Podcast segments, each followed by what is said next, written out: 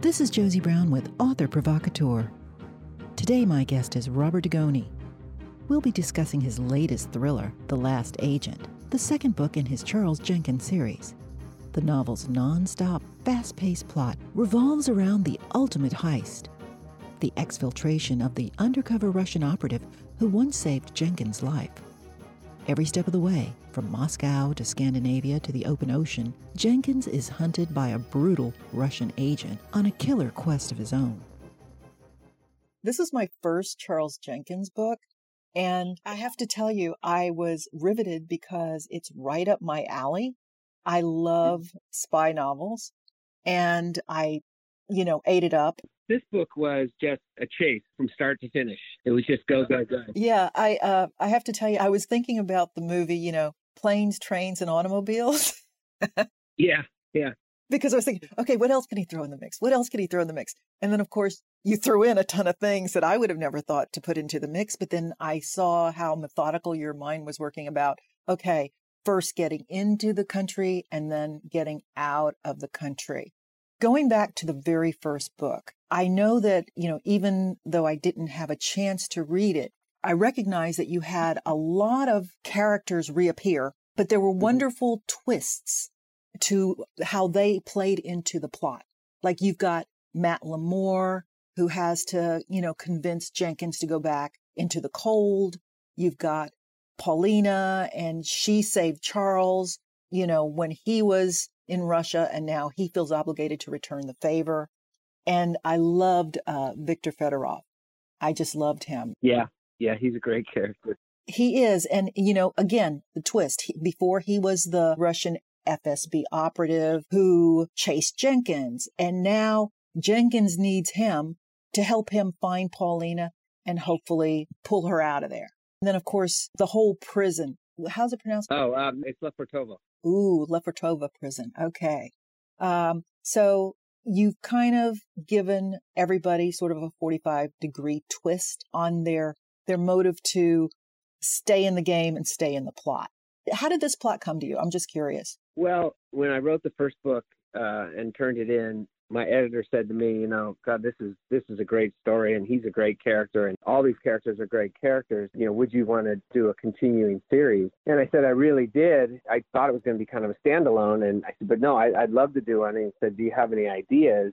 And I said, um, well, you know, it would really take something powerful to get him to go back into Russia. And originally, Paulina, in the first book, I left an ambiguity, but the ambiguity was clearly that she died for him. And I went back to the first book and I went to the chapter and I said to Gracie, Gracie, if we take out this last paragraph of this chapter, then it's completely ambiguous whether Paulina lived or died. And the second book could be about, you know, that she might very well be alive in, in Russian hands and Jenkins would feel obligated to go back and get her. And she was like, I love it. And I said, I can even picture a scenario where I get to bring back Victor Fedorov. And she loved it even more. So you know, it was really a kind of a, a plot that I don't want to say it came about as a necessity, but it came about because I wanted to continue to write the character. And, you know, I'm working on the third book now, and really I'm just doing research right now. But it's sort of the same principle. I mean, the primary consideration is why would Jenkins go back in? Right? Why would he go back in a third time? Why? And so that was really the main consideration for me was why would he go back in the second time? And and once I had a a, a reason that I knew he would do it, the plot just kind of fell into place. Right, right. I also love the way that you you never give short shrift to the family dynamic. Uh, you've done this also in previous series. Mm-hmm. And I think that's very important because it, it shows a, a fully rounded protagonist for example, in Jenkinson's case, his wife Alex and his son CJ, they of course have went through the first book with him and they went through the first trial with him and you know him being considered someone who committed treason and and they have to kind of internalize why he would even ever want to go back. Right. How do you internalize it so that it comes back out on the page? Well, you know, family has always been extremely important to me. I was raised in a terrific family and and I've been blessed to have a great family in my adult life. And you don't make decisions in a vacuum. Um, when you are married and you have kids and you're in a good relationship and have a good family dynamic, you always are making, you know, decisions that are best for your family. At the same time, we all are individuals and we all live individual lives. And the real trick is balancing the two of those. So you have someone like Jenkins that is extremely skilled and has a really high moral and ethical standard. And, you know, this is a situation that he just can't allow someone that put their life on the line so that he could live, so that he could be there for his family. He can't just let her die. And that's really where the conflict comes into the story is that he has a lot to lose. Um, this is not just a situation where he's single, he has no relationship, uh, he has no kids, he has nothing, and and he's off, you know, doing something, sort of like James Bond. I mean, if you watch the James Bond movies, a lot of times Bond will will get into a serious relationship with one of the women, and I believe the reason they do that is so that there is some conflict to if James Bond dies and I don't think that's as strong as the situation like Charles Jenkins. And in talking to some of my sources, this is what a lot of CIA officers face.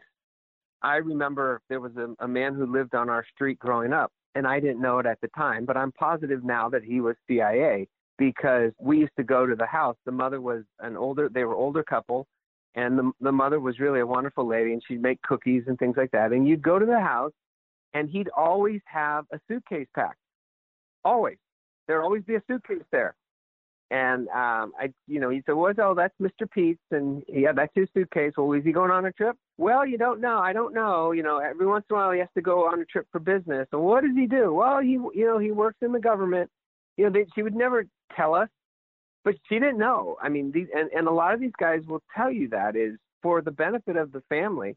They can't tell the family where they're going or how long they're going to be gone or any of those things. And so it's a really difficult relationship. And when I went back to Langley years ago with a group of people from Thriller Fest, you know, it was really interesting because in talking to them, that's one of the things that they said. It's hard to have a, a relationship with somebody because you can't tell them what you really do for a living. And then it's hard to be married because there's just a tremendous amount of pressure on you and um, and on your spouse. And so a lot of CIA officers end up marrying CIA officers for that very reason. So the family dynamic is it's really important. Now Alex is former CIA, so she understands and she understands the situation better than most spouses would understand. And at the end of the book, I allow that understanding to come out so that I have the ability to continue to write the series because that's going to be the difficulty going forward is why is he doing this? Why is he putting his family at risk? And it's always going to have to be something deeper than money. It's going to have to be something that really pings at his moral and ethical guidelines, if you will. That's going to have to say, no, this is wrong. I need to do something about it. Right, right. I want to move to a not so beautiful topic, which is Adam Efimov. yeah. you know, we just took a 180 there um, because, you know, he's your sadistic, very sadistic antagonist. I mean, he is so sadistic that even though he grew up with Putin, even Putin can't stomach him. So catching Jenkins, because he is on Jenkins' tail, he hopes will put him back in Putin's good graces. Talk to me a little bit about creating such a dark, sick, character and also, you know, how you use him in this novel. Well, so the, in the first book, the character was Victor Fedorov. And Fedorov, I tried to make very human. He's sort of the Russian Charles Jenkins. Uh, he's a father and he's divorced for all the reasons I talked about. You know, he, he can't talk about his job, he can't do any of this. So he, he's estranged from his wife, he's estranged from his daughters, but they still exist and they still are are there. There's something that pings at him. So Victor is not a bad guy. He's just a guy that's trying to do his job. And he sort of respects Jenkins, and, and Jenkins sort of respects him because some of my sources would say that there were certain KGB agents when they were CIA officers that they really respected uh, because they you know, they were doing their job as to the fullest extent that, that the CIA officer was doing his job. So he was an antagonist, but he wasn't a bad guy.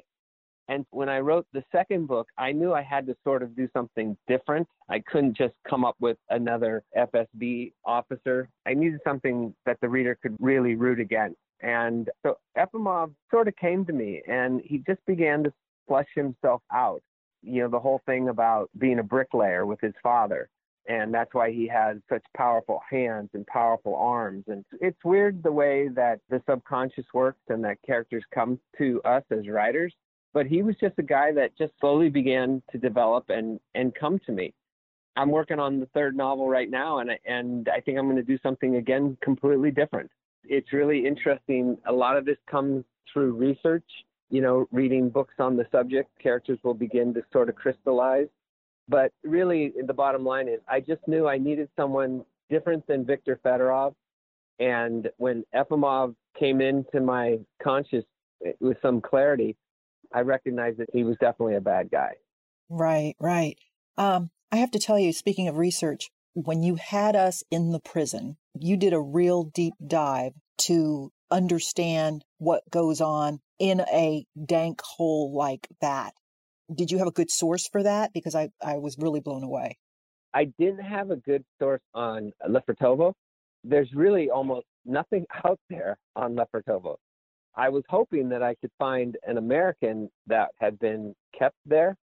And so I found a few things to give me some idea of, you know, the structure of it and what took place there and what went on there. But I really found a better book doing the research I'm doing for the third novel that talked a little bit more about Lefortovos. But there wasn't a lot there other than to say that it was really a black hole that when you went in there, you disappeared and um, you were lucky if if anyone ever saw you again. The really hard part for me was I don't outline, and so you know here I am. Where where would she be taken? Well, she'd definitely be taken to Lefortovo because it's close to Lubyanka, and they, they'd want to be totally you know questioning her and questioning her and questioning her before they killed her. And it's a political prison, and it's you know awful, and that's where she would go. And I just went right along with it, and boom, there she was. And then I stopped for a minute and I went, well, how the hell does he get her out? And I probably spent three or four days just staring at my computer and trying to come up with different scenarios that Jenkins gets her out of Lefortovo prison, and none of them work. And then, as often happens for us when we're, you know, puzzling and puzzling and puzzling, I woke up in the middle of the night, and suddenly, a lot of times, it's an easier solution than thing you think. And I came up with the whole scenario that I painted in the book on how Jenkins could potentially get her out. Ironically, doing additional research for this third book, I found out that, you know what, that is one of the ways that people get out. So I felt sort of vindicated for it. What's interesting is that a lot of times I will do additional research after the book is out for the next book and a lot of times that will happen. So, for instance, there's a point in the story where Jenkins uses a magic trick. He teaches Viktor Fedorov a magic trick to get something into the prison. And ironically, you know, I was thinking to myself, is this going to be too far fetched? Is this going to be too far fetched? It's actually part of a CIA officer's training used to be they would bring in a magician to teach them sleight of hand. and you know so that when they were doing brush bys where they would drop something in somebody's pocket as they passed them or if they're trying to throw something in someone's car as they were driving past them all these different things if they had something and someone was coming to get them the sleight of hand that they would use to try to make the object disappear that is something that cia officers are trained to do they bring in magicians to the, what well what used to be called um, the farm they would bring them into the farm to teach young officers sleight of hand. So I think a lot of times we think we're being really slick, but we're not. You know, we really can't make up a lot of this stuff because a lot of this stuff in, in actuality is, is true. Right. If we had thought about it, somebody had to think about it before us. yeah, without doubt. Without a doubt. you know, it's sort of like um, the obviously the last third of the heist is can they get out of Russia? And there we go with the, you know, trains, planes, and automobiles, you know, they get out of Russia. And I thought about the research that you did on the Russian train system. And then, of course, you know, where would be the safest place that they could leave the border? And, you know, how would they do that? And the whole thing about the decoys was just right. brilliant and beautiful the way you ran it in various locations, too. No, thanks. I assume that that came out of some of your research. So, in, t- in talking to the CIA officers that I talked to, you know, one of the things that they emphasized is that if you have to shoot, that's never the end. That's actually the beginning of the problem. And so, most CIA officers don't even carry a, a weapon. They don't carry a gun they never had. And so, really, what their job is is to accomplish things without the other side knowing that they that they ever did anything you know, it's not the James Bond run and shoot and, and all that stuff. It's really much more clandestine. It's trying to look as ordinary as possible so that you can find three minutes of time where you become not ordinary. You slip you, all the people that are following you, and that's when you're able to accomplish something. So, one of the things that they do a lot of is they have these different types of decoys. And, you know, one of the decoys they used to use a lot of was two people would walk out of the U.S. Embassy in Moscow, for instance, and they'd get into a car and they'd drive away and they'd be followed by, you know, three teams of KGB agents. And one guy would have a briefcase and he'd put it on the seat between him and the driver. And they would know where they were going and they'd make a right turn and then they'd make another right turn. And if you made two right turns in a row, you got about 30 seconds of distance between yourself and the car that was following you. And in that 30 seconds, the guy in the passenger seat would roll out of the car as it was still driving into like bushes or something. The driver would then press a button on the briefcase and a cutout would pop up in the car. and by manipulating certain strings or buttons, we could actually get the cutout to move. So it would look like the guy was still in the car. The guy who got out of the car would have a disguise. So he'd immediately get out of the car, and if he had enough time, he'd be able to put on a mask, one of the, the masks that you see like in Mission Impossible or whatever, or a hat, glasses, a beard, whatever it was. And in the span of about 30 seconds, he'd be able to transform himself into a just old Russian woman with a shopping cart. So a lot of it was misdirection, you know, getting enough misdirection to give yourself enough time to be able to accomplish something because you were everything you did, you were watched. You were constantly watched. That's hilarious. That's hilarious. But I'm also very excited that you actually might have a TV deal with this. Should I say that? Yeah, no. Um, this was actually something that we agreed to about a year ago, but it, there was a couple of things that happened. One was COVID, and um, nothing in Hollywood was getting produced. Everything was shut down, so there was no rush for anybody to sign any agreements. And then um, new attorneys were brought in on the other side, and, and that kind of set things back a little bit. But it looks like we finally have a deal. They seem to be very excited about it. They were a year ago. They seem to still be. And basically, they bought the first two books. So they bought The Eighth Sister and The Last Agent. And when I talked uh, with the head of the, the studio last year, what she was talking about was more of a TV series than a major motion picture because there's just so much material.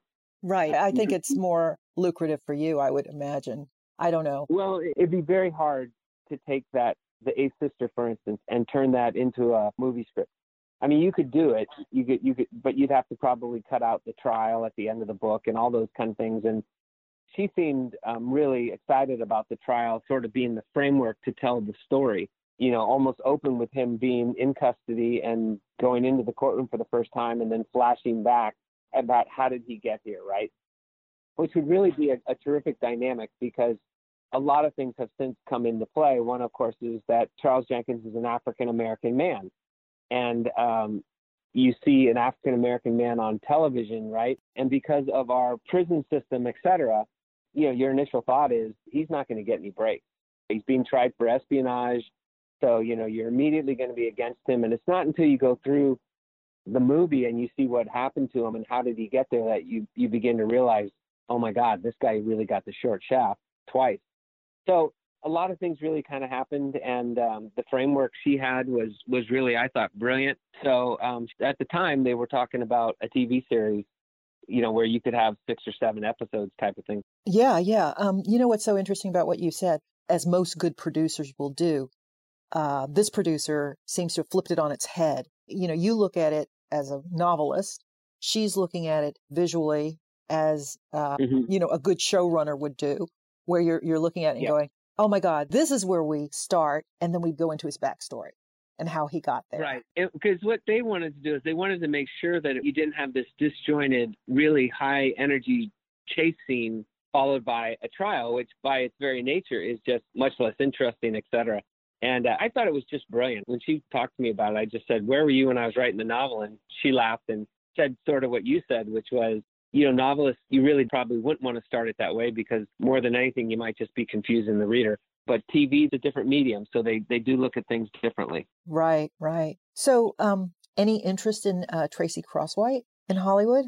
Yeah, you know, as, as things go, we then got a deal with Sam Hell, and there's really a terrific woman, very high profile lady out there right now with some real heavy credentials that's working on uh, trying to put together a team, directors, producers, etc. And you know, I think this thing is one of those things that starts to snowball a little bit. Word gets out, and they, you know, everybody in the industry gets all the same literature, magazines, etc. And and so I'm sure the question was, wait a minute, who is this guy? And so we did get an inquiry just a few days ago. Does anybody own the rights to the Tracy Crosswhite series? And what I do is I just pass those along and I really don't give them much more thought than that. I just pass them along, and um, you know, if uh, if something comes of it, then terrific. But if nothing comes of it, it really doesn't change what I do for a living and what I really enjoy doing, which is to write novels. At some point in the process, you know, I was asked, "Well, would you be interested in writing the screenplay?" And my answer was no, uh, because you know, two two reasons. One is it would take time away from what I really love to do, which is to write novels.